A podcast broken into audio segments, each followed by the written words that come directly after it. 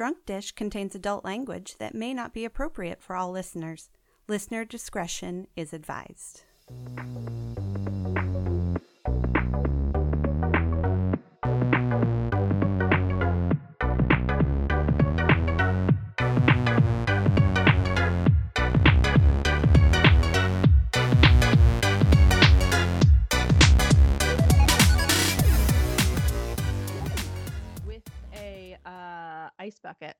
and tongs that match. nice. It's all zodiac themed. Oh, cool. Oh, I'm Yeah. in love with that. Yeah, I gotta take pictures of it tomorrow. I'm very excited.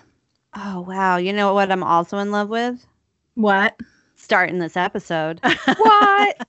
So, hello and welcome to Drunk Dish, where three delicious dishes explore food history and get pickled in the process. Uh, this is episode 30, not 29. I never change the number in my notes, where we, we will be discussing Washington cake, something that none of us made. Yep. I'm Melissa. I'm Amy. And I'm Kate. This is always such a struggle for us Yeah, we go in the same order. I don't Yeah. know what's weird about it. because I forget that I'm second. That's what's weird about it. So I hesitate. There's Every always that time. pause. Yeah. I'm like, wait, what? Is it me? Yeah. It's me. yeah. So, uh, now that we've introduced ourselves, every episode, Kate likes to ask us one food related question. So, Kate, what is our question this episode? Okay. This is um a, a part question. Like it's a five part question, but they are one you have to choose. Like it's not Oh, okay. Okay. it's it's multiple an- choice. no, no, no. It's an it's an either or. So Okay. Gosh. All right. Okay. So you are at a barbecue, right? Uh-huh. Uh-huh. Uh, do you get a burger or a dog? A dog. okay. Mm, Give me that pink slime. Probably, probably a dog, just because I wouldn't trust uh, the burgers to be cooked the way I like. Okay. All right. Um, do you get coleslaw or baked beans? Neither. Agree. Neither. Hard Potato agree. salad. Okay. No, no, hold on. That's a different choice. oh no. Okay. Do you choose potato salad or pasta salad? uh, Pasta. So depends. Generally, I'll do potato salad unless the potato salad is like that store bought super vinegary potato salad, Mhm. and Yep, then I'll yep. go pasta salad. But Okay. if the pasta salad is that store bought, not Vinegar, good pasta, I won't eat yep. that either. Right. Yep. I I hear I hear both of that. Um, and are you a would you eat corn on the cob at an outdoor barbecue or no? Yes. I mean, Okay. I I do, but I don't eat it off of the cob. I have to Right. cut it off. That's me also. I cannot I could not eat corn on the cob uh, at a like outs outside at a barbecue. That's just Uh, not a thing. Yeah, it's not because it's outside. It's just because I have weird things about my teeth, and I don't no, like no, no. biting into stuff like that. Yeah, Yeah, and I just it's super messy, right? It is So- super messy. It is Yeah, super that's fu- That's funny because cha- go ahead. I was gonna say it change. I feel like it changes like the taste and texture once you cut it off, which is Oh, no, not a real does. It scientific thing. does. No, it I definitely think it does. does. yeah. It but I just does. can't do it. I don't like getting stuff stuck in between my teeth, and I don't like like I don't bite into apples either. I cut them. Mm, Like. I'll, I don't ever just eat an apple. What? I've got bad teeth. Oh, that makes sense. Yeah. I so my daughter is about to lose two more teeth. So she's been I've been telling her to eat apples. So she's been eating apples like crazy to try and get her two wiggly teeth to finally come out. That's great. I, w- That's- I was uh, sidebar already. I was on a call for uh, I did um I worked with the ALS Association. I did like a, a a kickoff event with them, and I did drinks or whatever. But I was on like the prep call for that, and my Mhm. friend who was running it has two little kids, so she's trying to have this prep call, and of course the kids are like yelling and doing all sorts of stuff. Yeah. And she keeps having to do her like mom voice, and then she's like, "Oh my god, I'm so sorry," and I'm like, "It's fine, it's fine." Well, and then at one point she went, "What? Oh, oh my god, oh my god, his loose tooth came out. Oh god, he's bleeding. Okay, buddy. Okay, put it in the little pouch. Put it in the little pouch. Oh, you, there's a lot of blood.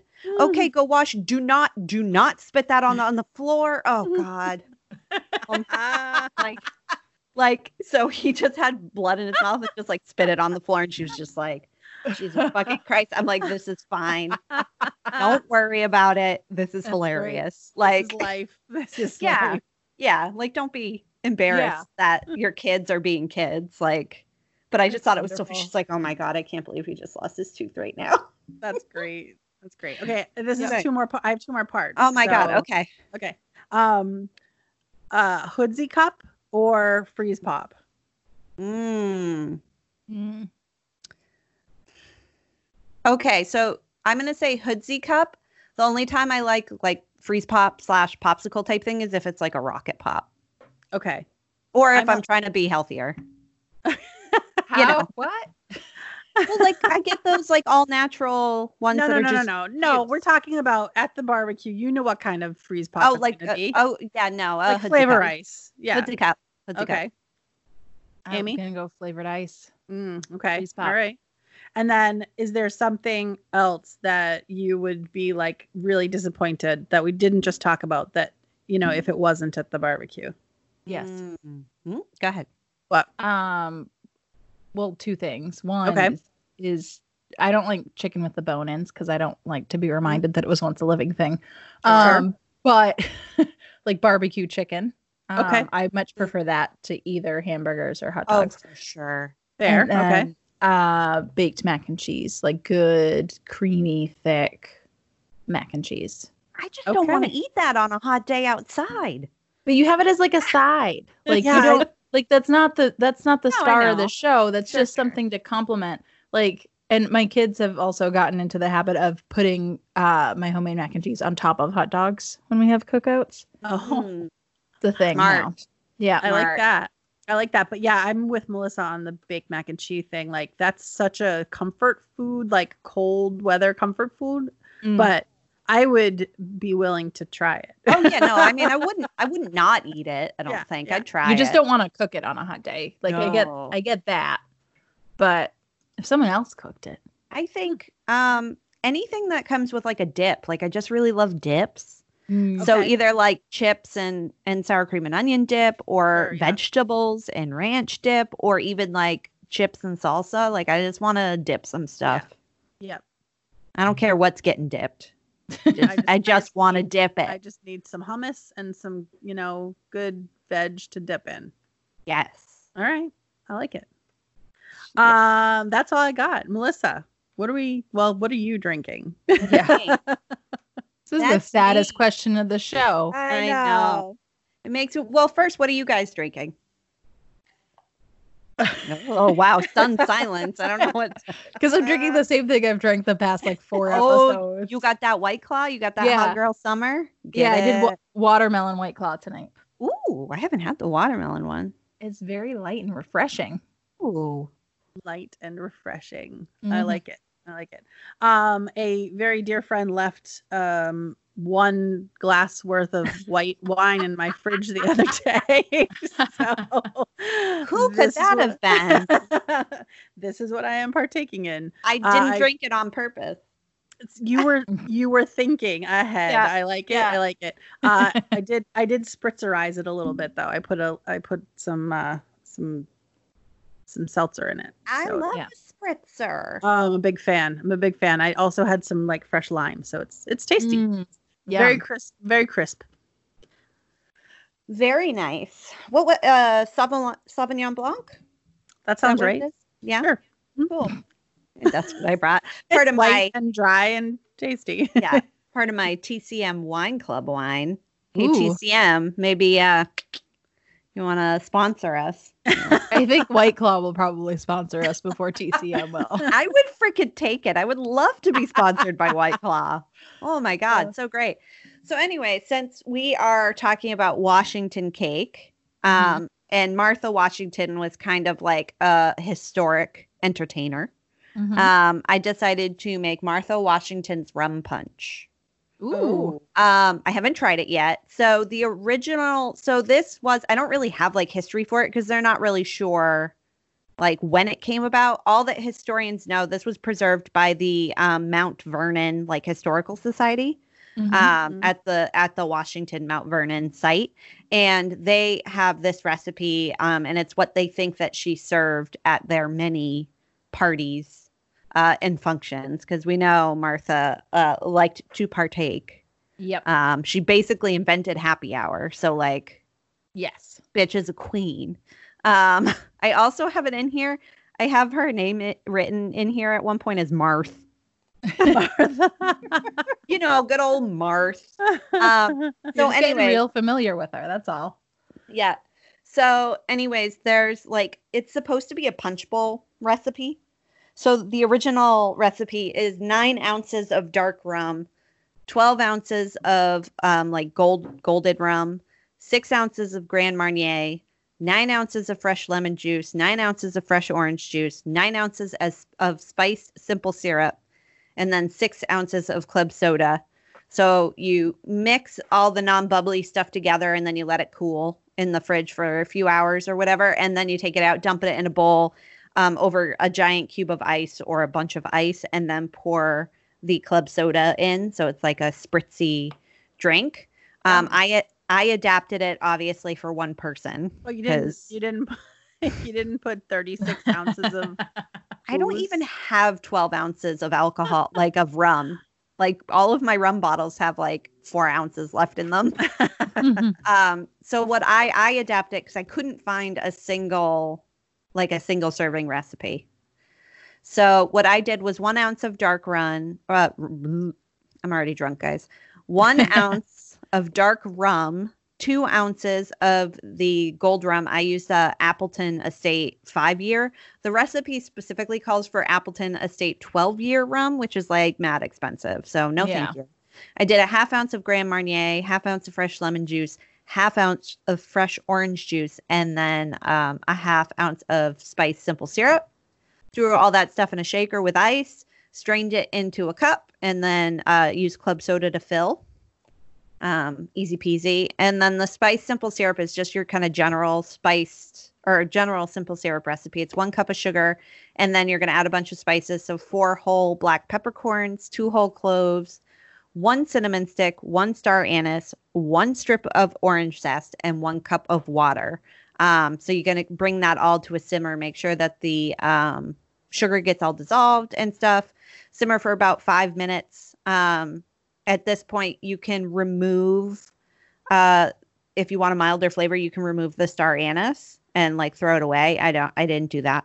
Um, and then you simmer another 10 minutes more, remo- remove it from the heat, let it cool completely um, and then sieve it so get all the solids out um, and put it in the refrigerator in an airtight container for up to one month.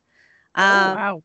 I keep my simple syrup way more than one month. Like, so I already had a spice simple syrup made um, that I made from Demerara sugar, and I think I made it in March.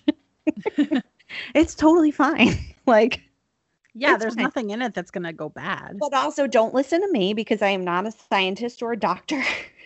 so if something tells you that food only lasts for a certain amount of time, you should probably uh, go buy that. I'm just saying, but I don't. Eh, I'm a, if it I'm wasn't rep- uh, like as far as that's concerned, like sugar water, if it wasn't growing something on the top of it, you're probably fine. ooh, Yeah. Oh, I like that it good? yeah, it's good. It, it reminds me a lot of a mai tai, I'm gonna Yeah, drink my I white claw and imagine. except that it has those kind of warming spices, which really isn't what I want right now. Yeah, Um, yeah. it's much more of like a wintry. I feel like like a wintry, you know, Christmas party punch. Yeah. Uh, but it's good. Yeah, it reminds me a lot of a mai tai just with spices in it. Nice. hmm. I'll That- have to try that sometime. And that's all I got, baby. Nice. It, I turn it over to nice. you, Amy. I'm so excited to talk to you all topic. about Washington cake. Um, I have uh, Amy. I have a sidebar, real quick. I apologize. yeah, go for it.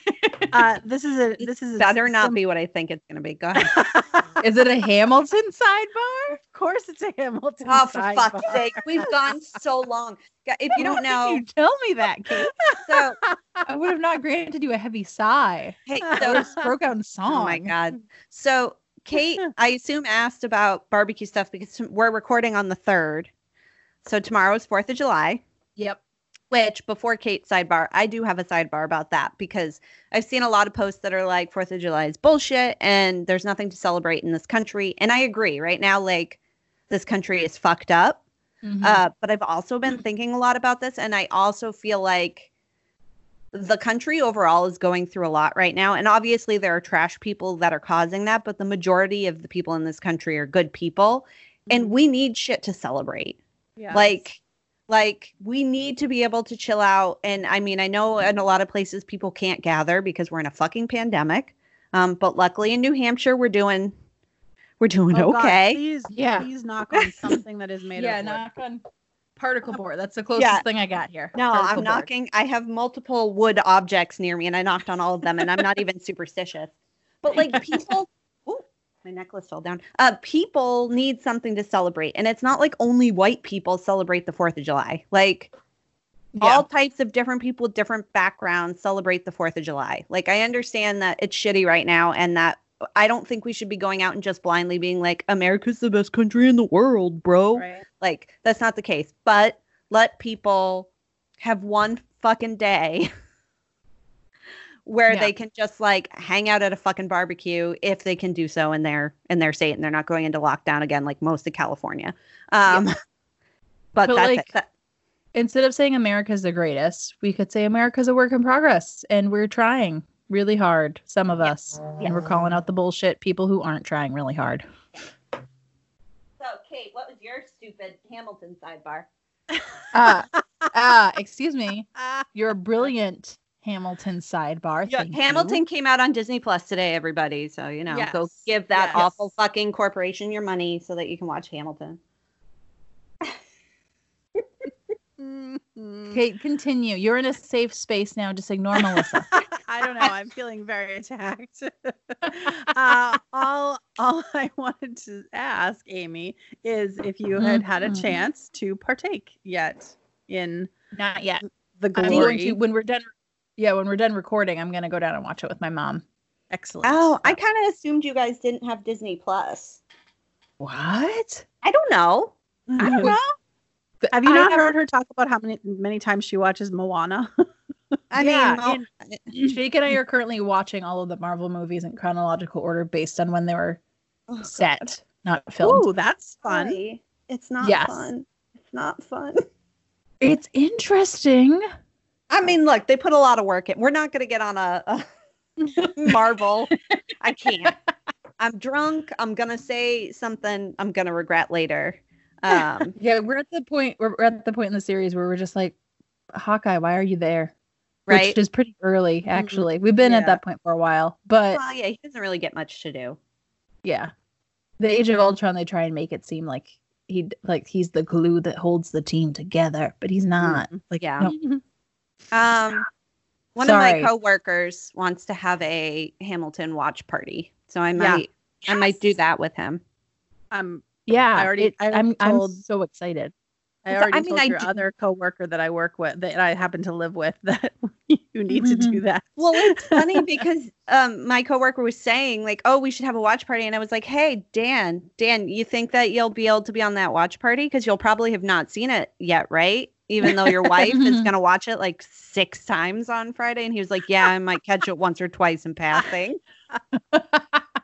So, um, for anybody who doesn't know, it started streaming at 3 a.m. this morning Oh my god! How Did you wake up early? that? because I checked. uh, I did not watch it at three. Uh, I although I did consider staying up to watch it, uh, but I did watch it at six. The thing is, this is what I wanted.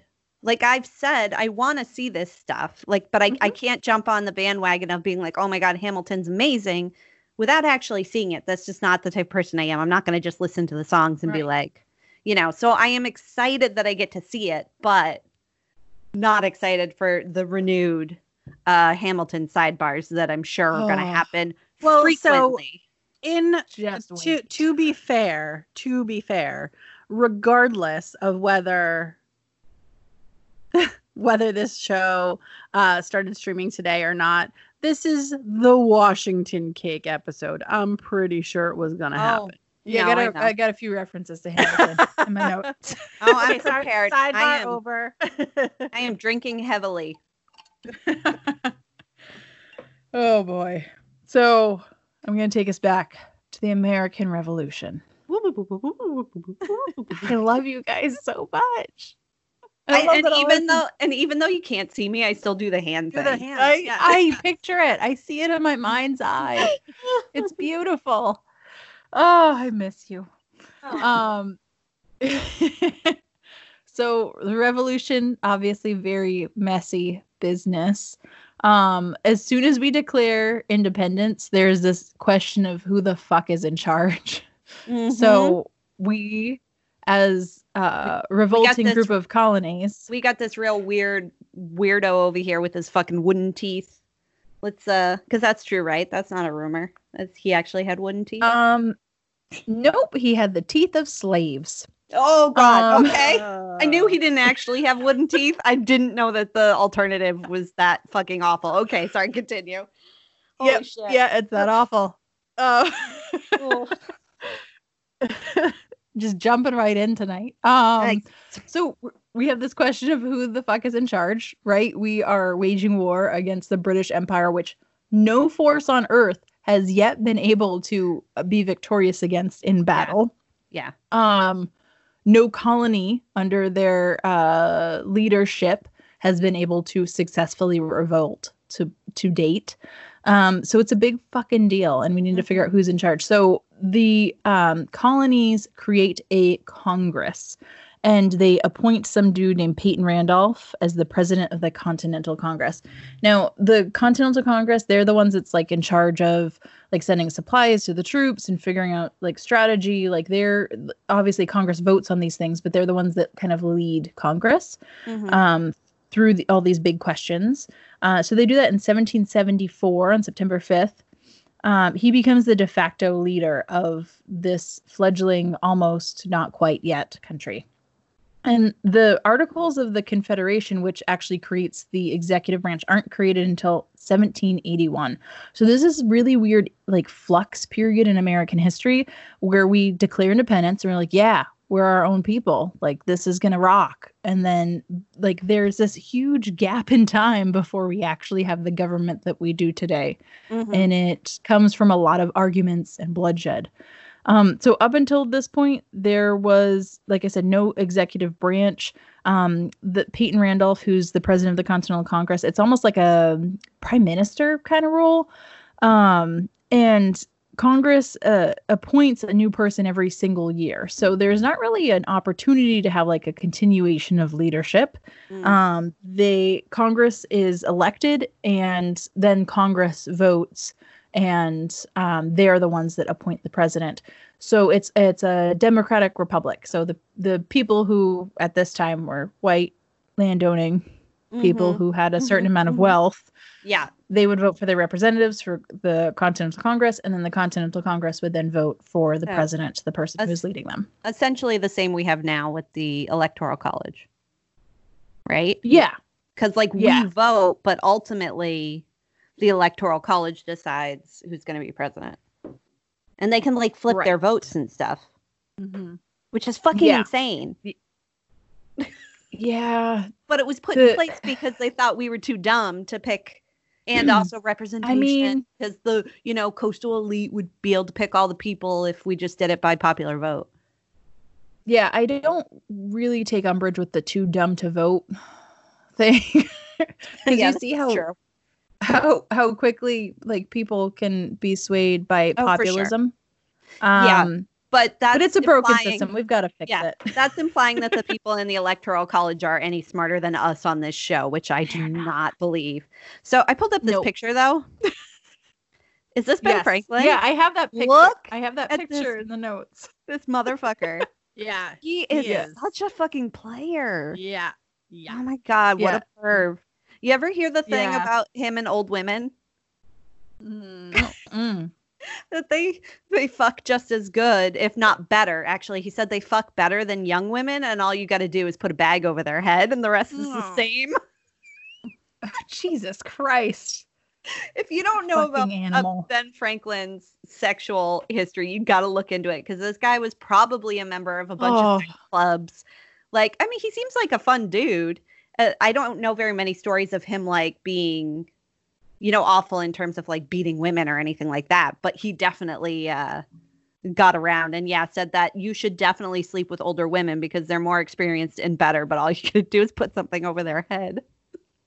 Oh, no thanks. In Mm, this There's picture, this- I there's- just go, yeah, yeah, this guy said that Yeah. for sure. Look at him. Oh my yeah, god. the way he's sitting, his swagger for sure. He's the only one in this picture with swagger. I yeah. I don't know. I Washington's got mean, some yeah, I was gonna say, there. but it's not really swag. It's more like presence. pomp. Yeah. Yeah. Pomp is a good word. Yeah. This guy is is waving to somebody. Hi. All right, sorry. I just I saw Yeah. him and was like, this is hilarious. Okay. Yeah. He's like he's positioned in the center and he's just like If- sitting back like, yeah, I almost this If fucking we place. ever post are you to the do blog again, we'll upload it.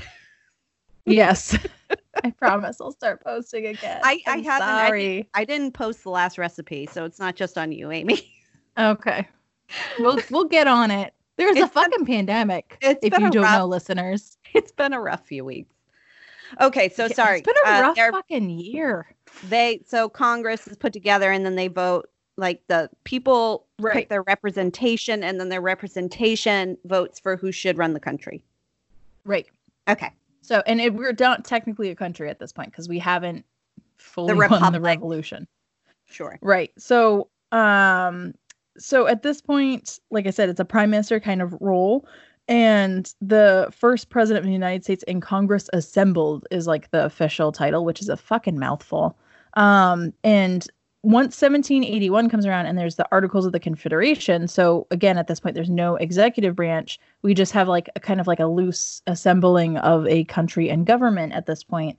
Um, the Congress asked Samuel Johnston of North Carolina to become the president of the United States in Congress assembled. And he's like, nope, no, thank you. I'm The beer guy? I don't know. I didn't pull up a picture of what he looked like. So No, that's Sam Adams. Never mind. yeah. The beer. Oh, you said beer guy? I thought you said Beer guy. Oh no no no guy. beer like he had guy, a beer beard. Yeah. Oh yeah, no, no, not no. Not Sam Um Adams. not Sam Adams. So Johnson's like, no, I'm good, thanks. So then Congress moves on to their second choice, who's Thomas McKean of Delaware, and he still serves in that role for a um, just for a few months until October 1981. He resigns, Huh. um, but he resigns right when the British surrender Yorktown, which is like one of the last hurrahs of the Revolutionary War. So I think he was like, okay, like we're done with like wartime leadership. We're ready for like how are we going to move forward and build as a country. So I think like his resignations in, it coincides with that major event. So I kind of think it was influenced by that major event. But Mm. people who know more can probably correct me. Feel free to. Yeah, please Um, engage and- with us on social media so we're not we know we're not just screaming into the ether. Yeah, Come on, reply great. guys. I know you're out there. so then the role goes to John Hanson of Maryland, and he's chosen, and he's the first guy out of, of the people that they've chosen to actually serve a full year as the president of Congress. Um, and then there's seven other people to follow in his footsteps. So it isn't until 1789 that the U.S. Constitution actually becomes ratified. So again, from when we declare independence all the way until 1789, we don't have the form of government that we do today. We have this kind of like loose assembly of states where states are in a lot of control of their own territories. There's no real federal government. There's a Congress, and they make decisions based on like kind of what's good for the country as a whole. But there's no executive branch, there's no judicial branch, and there's no entity that's kind of like overseeing the whole process. So this brings us to the Constitutional Convention. Um, at this point, we've Mhm. won the war and we have to decide what form of government we're going to take on. So the picture you pulled up earlier, Melissa, is actually a painting of uh, uh, someone, how someone imagines the Constitutional Convention going down. Oh, So all of how the- they imagine it. It's not like a look. I was looking at this as fact, Amy. I want to know painting that has Ben an Franklin, unknown artist has an Okay. unknown artist so it might have been someone who is there but there's there's i don't think there's any records that indicate that there was like a portrait painter there like Yeah. capturing people in live but like, like, in a real couple time people are looking at. I almost said looking at the camera, yeah but like looking in the direction of the from the perspective that the painting would have been Mm-hmm. painted, kind of thing. Mhm. It looks like it would have been really hot in there. yeah oh, yeah When did this take Um, place? So it take, took place in 1787. That's when the Constitutional Convention took place from May to September. So right during the summer Oof. months, but it took place in Philadelphia. Still. So the Constitutional Convention did not take place in Washington, D.C. because Washington, D.C. was not a real place yet. I mean, it's um, barely a real place now. So Oh, yeah. So this time Philadelphia give was the statehood. most. Yes. Um, uh, totally Amy's getting interrupted a lot this episode. every sentence. I'm sorry. Okay, okay, okay. okay. Okay, so at this point in time, Philadelphia is the most populated city in the the what is now the United States. Uh, that's a population of forty four thousand people in seventeen eighty seven. So when the Constitutional Convention descends upon this city, you have all of these um, elected officials, the Congress essentially. They show up. And the original plan was just to revise the Articles of the Confederation. So those were the things that gave Congress any kind of authority or power. And it was also the thing that established a president of the Confederation Congress, not an executive branch, not a judicial branch yet, right? So they show up and they're like, okay, we're just going to revise this because now that we're like a real country, like we got to put our big boy pants on and like figure out what the fuck we're going to do and how we're going to lead. Um, and there's two factions that that um come to light. One is the revisionists. So these are the people that are like, okay, we just need minor revisions. What we've already laid out is good. And then there's the people who want like a completely new form of government. Um, and this constitutional convention, uh, Congress appoints someone to preside over this convention specifically. So they don't want to take away the um, president of the Congress's um, kind of focus and authority. He still needs to run the country as it is right now. So they appoint someone else new to be in charge of presiding over this convention to figure out how the country should be run in the future. And that guy is George Washington. What? So it took me a really long time to just get to say his name. I'm just now realizing that. This whole episode's about we don't him. do anything quickly, okay? We don't. Booze is be fair, involved. It yeah, slows well, us. No, I mean like the country, but also the world. Mm. Any sort, any government takes fucking forever to do anything. So Yep. So, those of you who don't know, up until this point, George Washington was an extraordinary general uh, for the revolutionaries during the Revolutionary War. Um, he was famous for a couple things. One was the way in which he retreated. Um, Chop, but he, chopping down yeah. a cherry tree, well, having not yet. having wooden teeth. this is not wooden teeth. Okay, so go Um, ahead. Yeah, so but he's he's got like a really good rep at this point, essentially as being like a war hero. So No, he sorry, like Can you say more about the retreat? What it? How did? How does he get? so com- he like, retreated yeah he retreated in very strategic ways. So the um, american revolutionists didn't have the ammunition or the manpower that the british soldiers did. And like i said great britain had had quelled other rebellions otherwhere in the world in their colonies really successfully really quickly.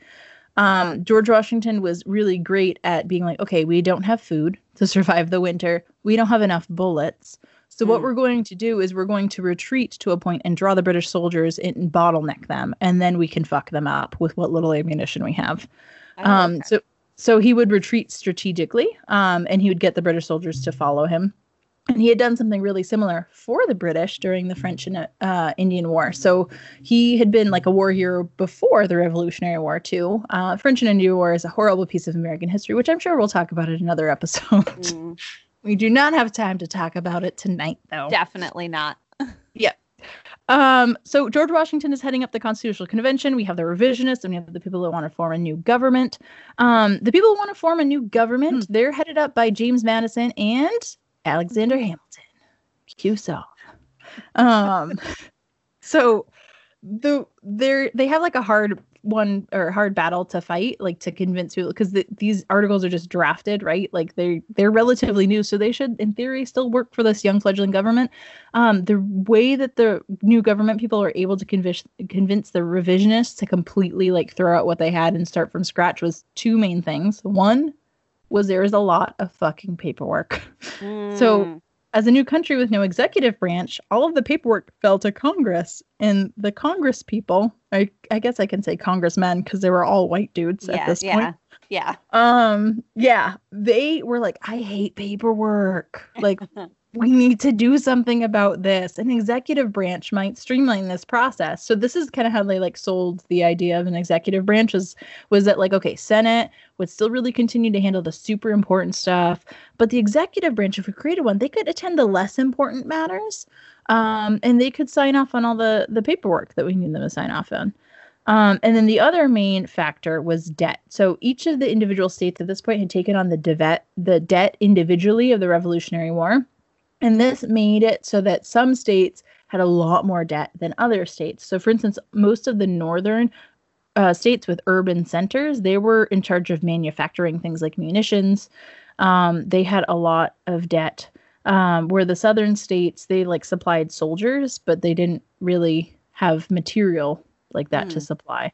Um, so there was this kind of like unequal balance in who owed what for the Revolutionary War. So up until this point, all of the individual states were like, okay, like New York is like super in debt, but Virginia is fine because all of our plantations are run by enslaved people who don't get paid. Right. Um, so there's this this weird situation going on. So those two things, the debt and the paperwork, are what compel all of the people show up to the Constitutional Convention to have open minds, somewhat, to completely gutting their new fledgling government in place for something new.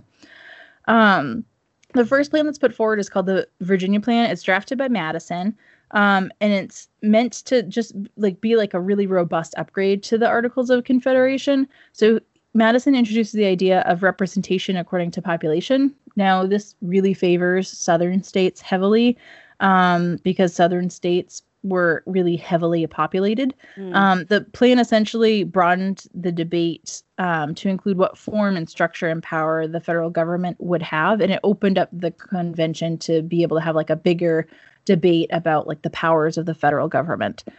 Um, they also started to introduce ideas like separation of branches of government during this plan too. Um, it included two legislative branches, um, and like I said, the legislative setup kind of favored the large southern states like Virginia for representation.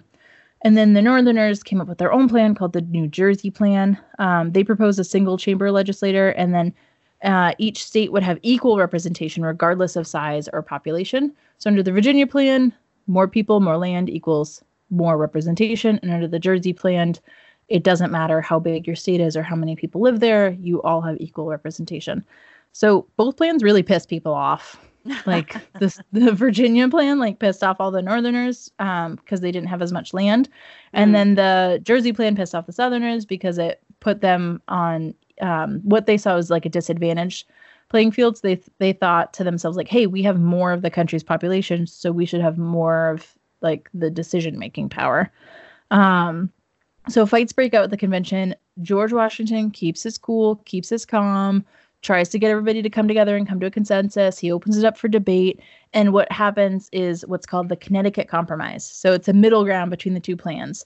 So they create what we have today, which is a House of Reps, which is based on population and size of your state, and then the Senate, which is equal number of representatives regardless of the size of your state or the size of your population. And from that, they formed the first draft of the Constitution. Um, George Washington creates a committee of detail, so they're the ones that are like have to like rough out the plans of the Constitution, and he appoints um, I think five, no, six dudes to it: John Rutledge, Edmund Randolph, Oliver Ellsworth, James Wilson, and Nath- Nathaniel Gorham, who like I feel like most Americans have probably never fucking heard of, even though they're the ones responsible for writing the Constitution.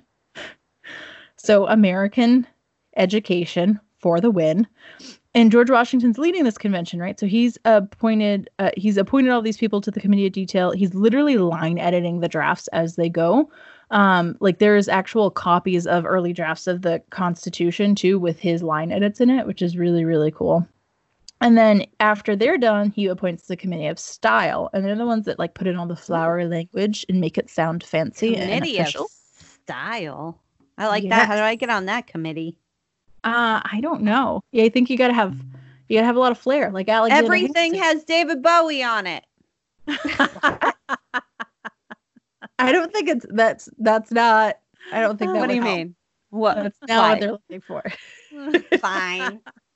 So Washington appoints like all of the good writers to the committee of style to make it sound cool and impressive, essentially. So Hamilton is appointed, um, William Samuel Johnson, Gouverneur Morris, his first name was Governor, which is weird. Um, he- yeah, it's spelled like that too. It's G O U V E R N E U R. So it's like if you said governor with a British accent, that's how it would sound. Love it. Um, yep, he wrote the preamble of the Constitution, and then the, you also have James Madison and Rufus King too. So they're the ones that put all the kind of like their flair and style. So we know their names a lot more than we know the names of the dudes who like roughed it out and like figured out the structure of the document. So document's finally finished by 1789 and it gets ratified. And it's a very different document than the Articles of Confederation. So like I said, there's three branches of government now. The executive branch ends up having a lot more power than originally intended, um, partially in thanks to Hamilton. Um, he wants the federal government to assume states' debt. There's a song about that in Hamilton. Mm. Um, I'm trying, Melissa. This is I how much. I love you. I'm trying so I have hard. been I have been fucking terrible this episode, so I deserve whatever you've got. It's fine. oh boy. This episode will be 16 hours long, so yeah. Um, there they also though create checks and balances from the judicial and legislative branches to kind of quell the concerns about a big executive branch because at this point everybody's fear is that we're gonna have a fucking king, king again. We don't want a king. So Right. the question now we have a dictator. Sorry. right yeah um, nervous laughter. So the question is as we're ratifying this constitution in 1789, who is going to lead us? Like who is going to be the first president of the United States? And it's this huge question that's kind of like looming over the constitutional convention and like the the there's this kind of assumption at this event because like i said george washington is taking leadership over this event. So there's this kind of assumption that it's going to be washington. Like he has an amazing military record. He's a war hero. Like he is already considered a father of the country even though the country is very young. And he's showing that he has the ability to lead legislatively as well during this convention too that he has the ability to not just lead soldiers but to lead men who you know can write and um, you know dictate laws of the land um, and not just fight with their hands. So it's presumed that he will be the first president as they're drafting this.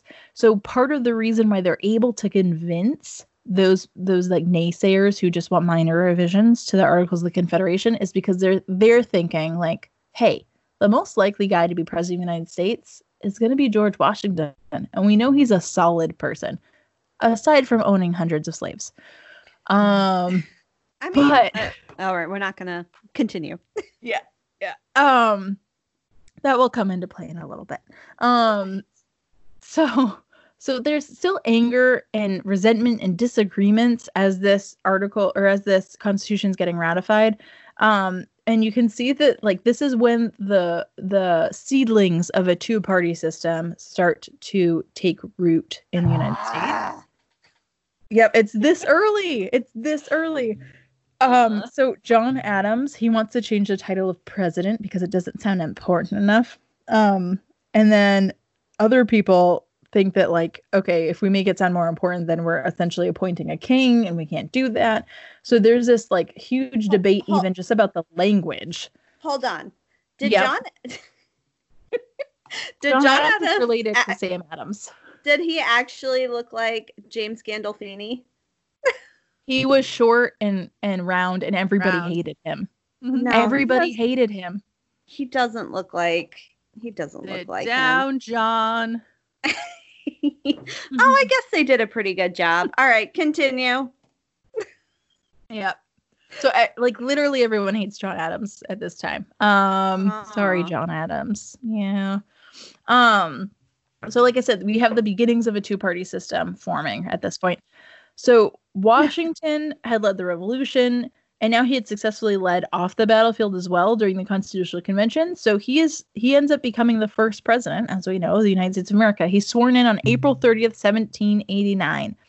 Now at this point, the capital of the country is in New York City. So the Constitutional Convention had happened in Philadelphia. The capital's in New York City. Washington moves all of his family and he hand selects seven enslaved people um, working in his household to relocate everybody to New York City as the capital. And as soon as he gets there, remember how I told you that there's this kind of like feud brewing between um, you know, people who want the country to feel important, like John Adams, and people who are like deathly afraid of a new king, like James Madison. Um, so Mm-hmm. Love a good there's this feud. Yep. So there's already this debate even about where the capital of the country should happen, should be held. Um, so because of these political factions brewing too, um, Hamilton sees this as an opportunity, starts to push for more federal power because one thing that didn't get resolved during the Constitutional Convention is who is going to assume all that state debt. So that was one of the driving forces between actually creating a federal government.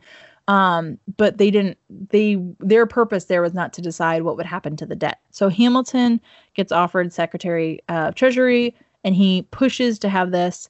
Madison and jefferson disagree. There's a whole song about it in hamilton. Sorry Mhm. melissa. Fine. because like i said they're worried about a return to monarchy.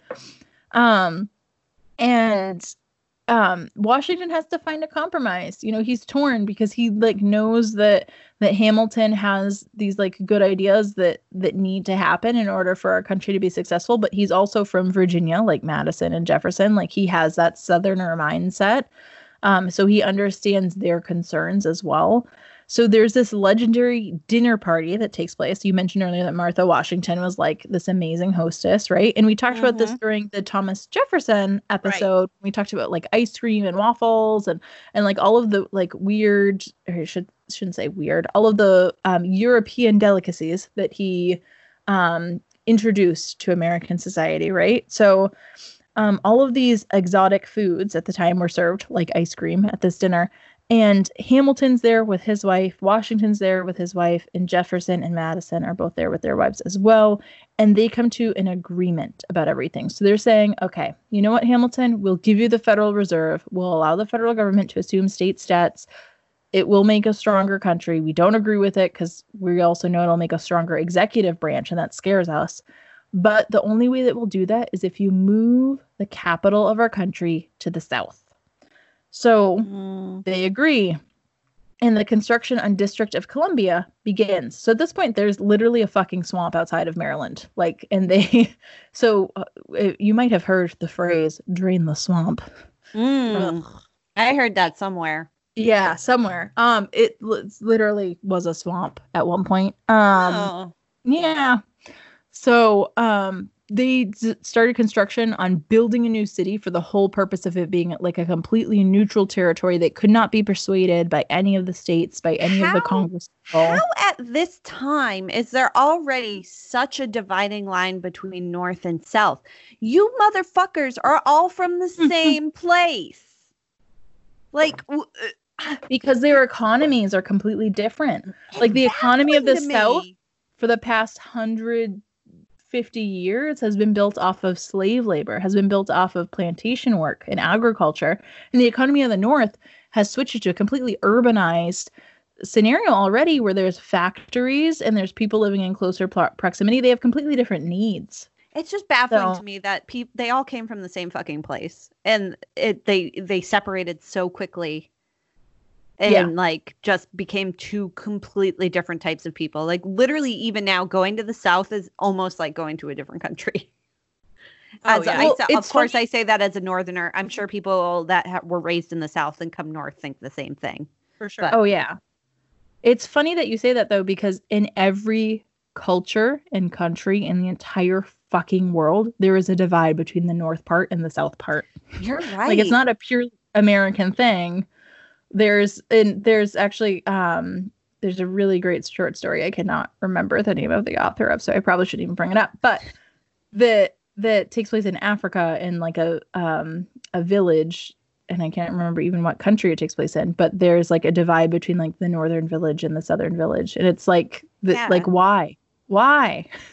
But I think in America, like it's like clearly there's like a completely different economy that can be built based on the geography of the land and based on the climate too. So like I said, south is agriculture. Like the there all of the inventions and innovations that happen in the south happen with the sole purpose of making the land more fertile or making it more make uh, produce more things like cotton where all of the innovations that happen in the north are things that like um, you know have to do with industry, um, have to do with um, yeah, or finance, like things like that. So it's it's completely different things that the economies are built off of in these geographic regions, and that informs what those communities' needs are based Yeah. on that.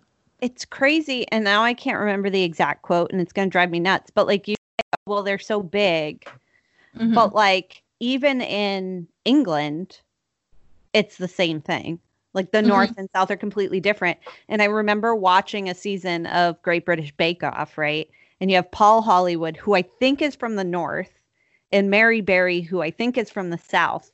And they're talking about biscotti.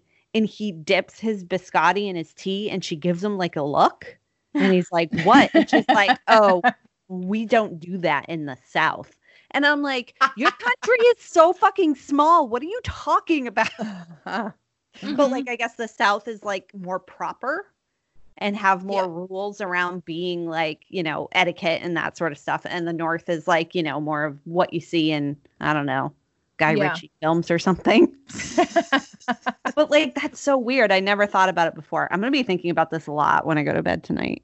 yeah you should you'll notice it in like anything it's Oh, yeah. there's this weird feud between the north and south parts of any community or country stuff. Yeah. Even like and i live in a very small rural town in rural new hampshire. Like our population Are except for juror? our population is like 5000 people year round like it's it triples in the summertime because we have a lot of seasonal residents. But there is a distinct difference between the people who live in the southeast part of the town as opposed to the northwest part of the town Well, yeah. I mean, you can say that because there tends to be real estate lines where like people that are more affluent live in a certain part of town. oh yeah Yeah. yeah but th- i think that's that's the, sa- the same thing right you have these grand Mm. estates you have these plantations like i said in the south it's a completely different economy um so there's this legendary dinner that happens right ice cream is served as we talked about in the waffles and jefferson episode um and they come to this agreement so construction in the district of columbia begins the new capital is temporarily moved to philadelphia which i don't understand why they wouldn't just be like okay we'll just stay in new york for a bit Right. um, until it's done. But they decide to move to Philadelphia, I guess, to like be a little bit closer to the south. I I feel like that's like just so marginally different. But like I said, Philadelphia is also the most populous city Mm. in the country at this point. It's bigger than New York City. Um, and then what happens is, like, to everyone's surprise, in 1797, George Washington decides not to run for reelection. Um, at this point, there's no rules on how many times you can run for reelection. So, and like I said, he there's this like feeling that was just pervasive over the whole constitutional convention that like it was going to be George Washington. Like the reason why everyone was so okay with the executive branch getting like incrementally more power is because it's going to be George Washington. Like we know he's not going to abuse it. He's going to be fine. And then he decides to step away, which is I guess like exactly what they hoped for, but still incredibly surprising to everybody because he seemed like such a solid leader to them both politically and militarily as well. I so he just has compared oh, go to ahead. Washington, really everyone looks small, right? Melissa, you'll get all these references when you oh, watch Oh, I didn't even know that was a reference. I'm on Twitter. Kate's been Kate's been dropping them like every everything she has said so far. This episode has been a reference to Hamilton. But thanks for telling me you're listening to me. I I'm appreciate it. I'm a woman. I can multitask. I don't have any children. I have to multitask some way. Oh boy. I just didn't know they were Hamilton references. yeah, am they're all to Hamilton know? references. I mean, that's the the assumption fun. should be, yeah, Yeah. at this point. So Washington steps away. He doesn't run for reelection. He instead retires. He goes back to Mount Vernon and he delivers his famous goodbye address, where he lays out the hopes of the future of the country, which there's also a song about in Hamilton. Um, and then within two years, he dies. Um, and then in 1800, yeah, three years after he um, he decides not to run for election, one year after he dies, the new capital is completed and named for him. So, th- like, obviously, like I said, like Washington was a war hero, um, and he was a great leader in a lot of capacities. But he was only president of the United States for four years. Um, he became this symbol, though, for even like in early American history. when he dies, he becomes immortalized. Mm. Um, it happens almost immediately after his death. So you have these fables, like the story you mentioned earlier about Washington having wooden teeth. Like that was part of a fable that was written in I think 1806 about George Washington. So he becomes like almost like a like a Davy Crockett Yeah. or like I thought Like the that like, kind I of cannot character. tell a lie thing was a bunch of bullshit too yes, it is. with the tree and all these stories come out because because like people want to idolize him like he is Yeah. the symbol of our of our young nation so between his success in the french and indian war and then his leadership during the revolution and then during the constitutional convention and finally as the nation's first president too he becomes an idol for this young country and people start naming literally fucking everything after him. Um so the district of columbia was just going to be the district of columbia and then he dies. So they call it washington district of columbia. They, they name oh it my for god. Him um, never. So fucking stupid. That I never like was like Washington D.C. I wonder where they get that name from. Oh my god. Mhm. It's okay we're all learning together melissa no, that's really dumb. You know, it's one of those things that you just don't ever think about. And then you think about it and it blows your mind because you're like, why didn't Yeah. I ever think about that? So Oh, obvious. boy. Mm, So they, they literally like name everything after him. People start writing stories about him, and one of the things that they name after him is Washington cake. Um, there's also, as you mentioned, like Martha Washington's recipes become legendary. Cookbooks are published. Like, Mhm. um, there's also Washington pie, which is different from a Washington cake too. I mean, well, pie and cake are two completely different things. So obviously. Well, yeah, but at this time, at this like a pie w- was actually like a multi-layered cake. Like, no, that doesn't make any sense. England The- had hand pies. Stop it. okay. um, and then by the time uh 1862 comes around, there's a book that's published called the Market Book. Um, and they actually credit Mary Simpson as being the first person to coin the phrase Washington cake. So I want to talk a little bit about Mary Simpson. There's not a lot of information known about her other than what I'm about to tell you. Um, she is widely believed to be one of George Washington's former slaves. Um, oh man, I was getting excited because I thought you were gonna say mistress, and I was like, "Girl, get it!" And then you said I mean- slaves, and it really brought Yeah. me down. Yeah, I mean, she might have been raped. Well, right, that's not a mistress. A mistress. I know. mistress no, I requires know. choice. It requires choice. Yeah. So here's the, here's the kind of like wild thing. So she so she's credited with the creation of this cake. Um, when she dies, the there's like an actual um obituary that's published um that calls her Mary Washington because she became so synonymous with this cake and with having um been enslaved by the Washington household. Um, but she lived in New York City and she ran a small store after she was freed where she sold milk, butter, eggs, and baked goods. Obviously, she was black and she had been born into slavery. And according to Mary, she was enslaved at Mount Vernon. And then Washington brought her with him to New York City, where he was sworn in as president. And then when the capital relocated to Philadelphia, he opted to free her from slavery. And that's when she was able to start her little store. Um, she had a house that she owned in New York Oh, wow. and the store was on the um, ground level of it.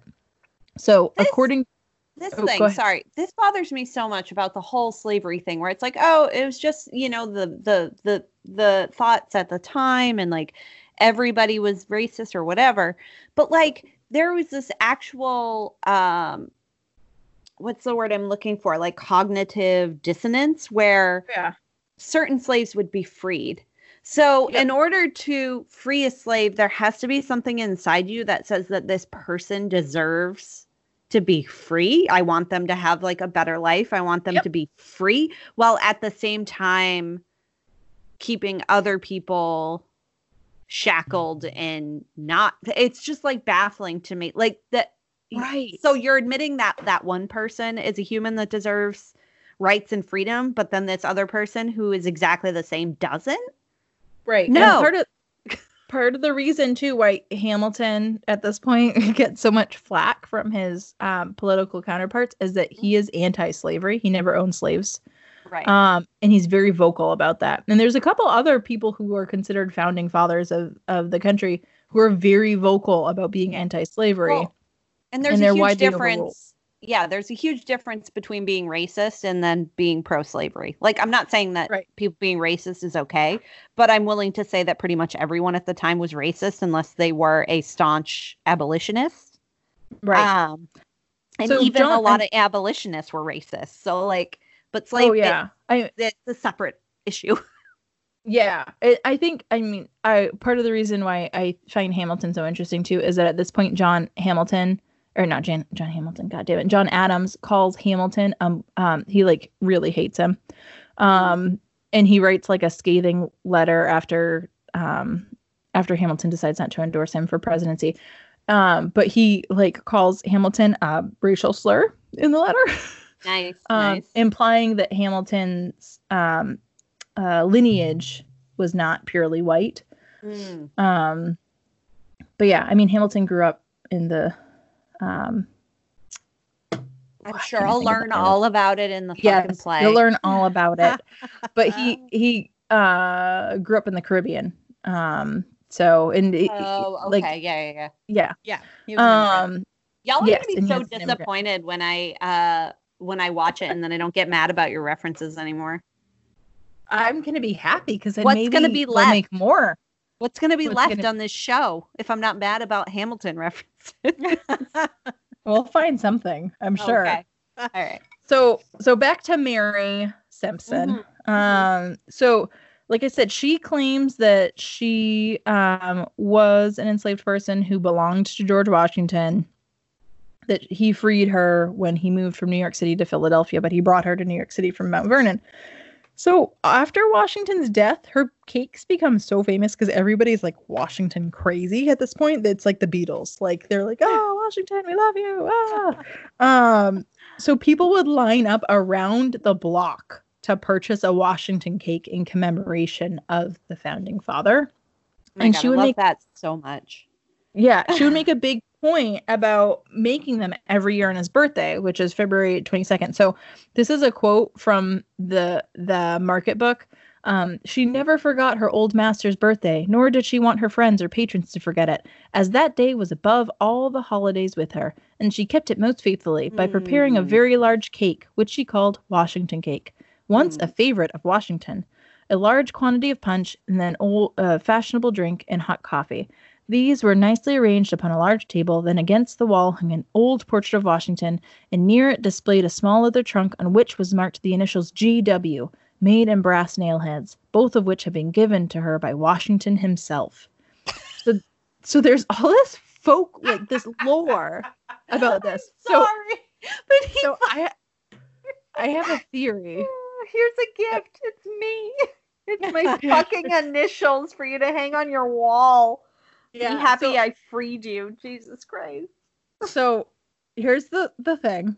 Uh-huh. there's no record of a Mary being Wait. in being in Washington's household in New York City. She's Wait, not one of the seven slaves that's taken from Mount Vernon. I think she made the whole fucking thing up and Oh was my a black God. woman who's just really But wait. fucking smart. Yeah, I was gonna say, wait, she was a person of color though, right? Yeah, she was a person of color, but I think she was just really fucking, Fucking smart and like, baller. Yeah. I'm just gonna make this shit up and I'm gonna make bank. I'm gonna Who's gonna that prove it? right. Oh my So god. there's only there's only one indication of a slave that was owned by Washington named Mary, and she was an 11 year old girl who was freed in Mount Vernon. So there's a chance it might be her, but also Mary was like a super fucking common name at this time. yeah. So there was no Mary in the because it's fucked up that we kept records of people like they were property Sure, because yeah, they yeah, yeah. at this point treated Yeah, like that's property. the census, you know. Yeah. so there's no record how uh, r- household records of an enslaved woman named Mary at the Oh New York God. City household. I'm like pounding the table, so I'm sorry if you guys can hear it because I'm like so like I was as I was doing this research, I was like bullshit. I think she was just a really fucking smart lady who took advantage of a nation mourning and made a shit ton of money. I love it. That's So I thought before, oh, people are think she, thinking she has this reverence for him, right? But really, she's just Right. cashing in, which good for fucking her. Like that she can cash in on her trauma. But like the, I mean, obvious, it, it's so good. it's so good. it's so like fuck Yeah. you y'all think i'm lesser i'm less than well i'm gonna make a fucking boatload of money off of your stupid white asses Yep. because you're just willing to believe anything oh my god i hope that's true That's what I hope. so much i mean i But I also have I literally have no evidence to support that other than the fact that there is no Mary on the I- list of of quote unquote Right. property, which is so fucked up for me to say out loud. But you know, I- like I also love the idea that she could have been a slave and then also cashed in. Like Yeah. that's Yeah, also yeah. awesome. Like both are Yes. awesome. But I also like your conspiracy theory quite a bit. Yeah. And I think She we should was- have more. Yeah, she was best friends with Sojourner Truth too. So like mm. I like, and she was an abolitionist. So it would be really weird. It's really weird to me that someone would have such reverence for someone that literally fucking owned them. Yeah. Like, and Well, like, that's why I, mean, was thinking, oh, she's just cashing in, yeah. you know? So yeah, either either either she uh, lied or was enslaved as a, as a younger child and just cashed in, or she was telling the truth but still cashed in. I Either don't way, believe for one baller. second, yeah, that she really loved Washington. Is your name Mary Simpson? Yeah. Oh yeah, I- Mary Simpson was a fucking baller. Yeah. Um, one thing that really enraged me through my research is that on Wikipedia, Mary Simpson's page Uh-huh. has her name, and then parentheses next to it says house servant. Ugh. Um Right? I'm sorry. Right. It's well, the like I understand there's probably more than one Mary Simpson, but she was an enslaved person. She was not a house servant. Implies some sort of agency over her like situation. Oh yeah, there it is. Mary Simpson in parentheses house servant. yeah. So Oh. that's fucked up. But so the Washington cake, as we know it, as it being like a like an infamous dessert, which is essentially like a fruit cake. Mhm. um, or a spiced cake with usually with currants or dates in it. Um, that was made famous by this woman because whether um, on purpose or inadvertently, she took advantage of the craziness that ensued after George Washington died because everybody wanted something named after him. So, like, I want, like, I, in my mind, I hope that like she like made that thing that had his initials on it and just like found a portrait somewhere. like that's what I want to happen. Is it Well, her to just like such cook up a this sh- idea? like shitty thing for someone to do. Like I give one of like you guys a gift and it's my fucking initials and I say, "Here you go. You can put these on your wall." Like, what? Yeah. You can put them under my portrait. like, what? oh my god. Yeah. So Mary Simpson is the real fucking hero. You really buried the lead on this one. It took a I long did. time to get here, and then you just busted the conspiracy theory of like our our entire country's time on Earth. That's It's just totally hey, worth it. That's what I'm here for. It was worth it. That's what I'm here Oh, for. it is. There's for also sure. important information about the Constitutional Convention in there that I wanted to include. Yes, That's not food. I don't care about that. Can I eat it? I mean, maybe. Mm, There's a lot of bones. This is good stuff. I like that. That really uh, threw me at the end there. uh, unless you have more, I, I always assume That's you're it. done. Oh, okay, yeah, good. no, that's good. Normally No. you are, but She Yeah. winds a good tale. Wow, Yep. Mary Simpson. Mary Simpson. Cheers to her. Yeah, Oh, Jesus Christ. I'm just now seeing because I had my notes up what you put in the chat. I'm trying- I've been I've ha- I've been on a wild ride this episode. oh, Oh. I don't get. I don't see the chat at all. Oh, oh you don't? No. I was posting click- these to nobody. you can click on the There's um, a little talk Oh wait. bubble. Oh, I'm seeing. yeah, Okay, hold it on. says open conversation. I yeah. heard you Ah. giggle. I heard you giggle when I posted, and I thought, oh, she saw my chat. Now you're just giggling at nothing. I'm sure I was giggling at something. oh god. Yeah. Yeah, John Adams looks like a little bitch. John Adams was short and everybody hated him. Like James So, Gandolfini looks. Or, it's not James. That's not James Gandolfini. I I, wanted to correct you earlier, but that. Fuck, James Gandolfini's dead. What is his name? Paul Giamatti. Oh yeah, my Paul god. Giamatti. Different Italian name. Way to be racist, Melissa. It's not. It's a. It's a nationality, not a race. Eth- ethnic, eth- No, I just got names mixed up. Might as well call us mozzarella. Oh my god. oh my god. Is mozzarella even actually Italian? Uh, yeah. The so have I never told you the story of how I bought um a bunch of 1940s Batman serials on DVD for for Jake, and they all of the villains were Japanese or Italian in it because it was during Oh. World War II, Uh-huh. and and all of the Italians had last names like provolone or mozzarella, and I was just like, what the fuck? Your racism can't even be creative. what about Really? the Japanese ones? Oh, it was like white people like with tape on their eyeballs to like. Oh no. God, no, but like, it what were their horrible. names? Did they I not even get names? They were they just like yelled. It was like, Like- wonton and Yeah, it was like even, that's was not like, even. It was gibber like even it sounded like gibberish. Like it didn't sound like you know what I mean. Like it, I I, think they didn't even try hard enough honest- to research. I have to be honest here for a second. You said Yeah. I bought I bought a bunch of Batman cereals, and I was just like, I did "Ooh, too. I didn't. Okay. yeah, I thought, ooh, cereal? yeah, Mm, that's delicious. Like, like is that Wrong like kind of is that cereal, like ladies. blueberry or no one is says like? cereals, Amy. How old are you? I was just gonna say. Were you listening to it over the talkies?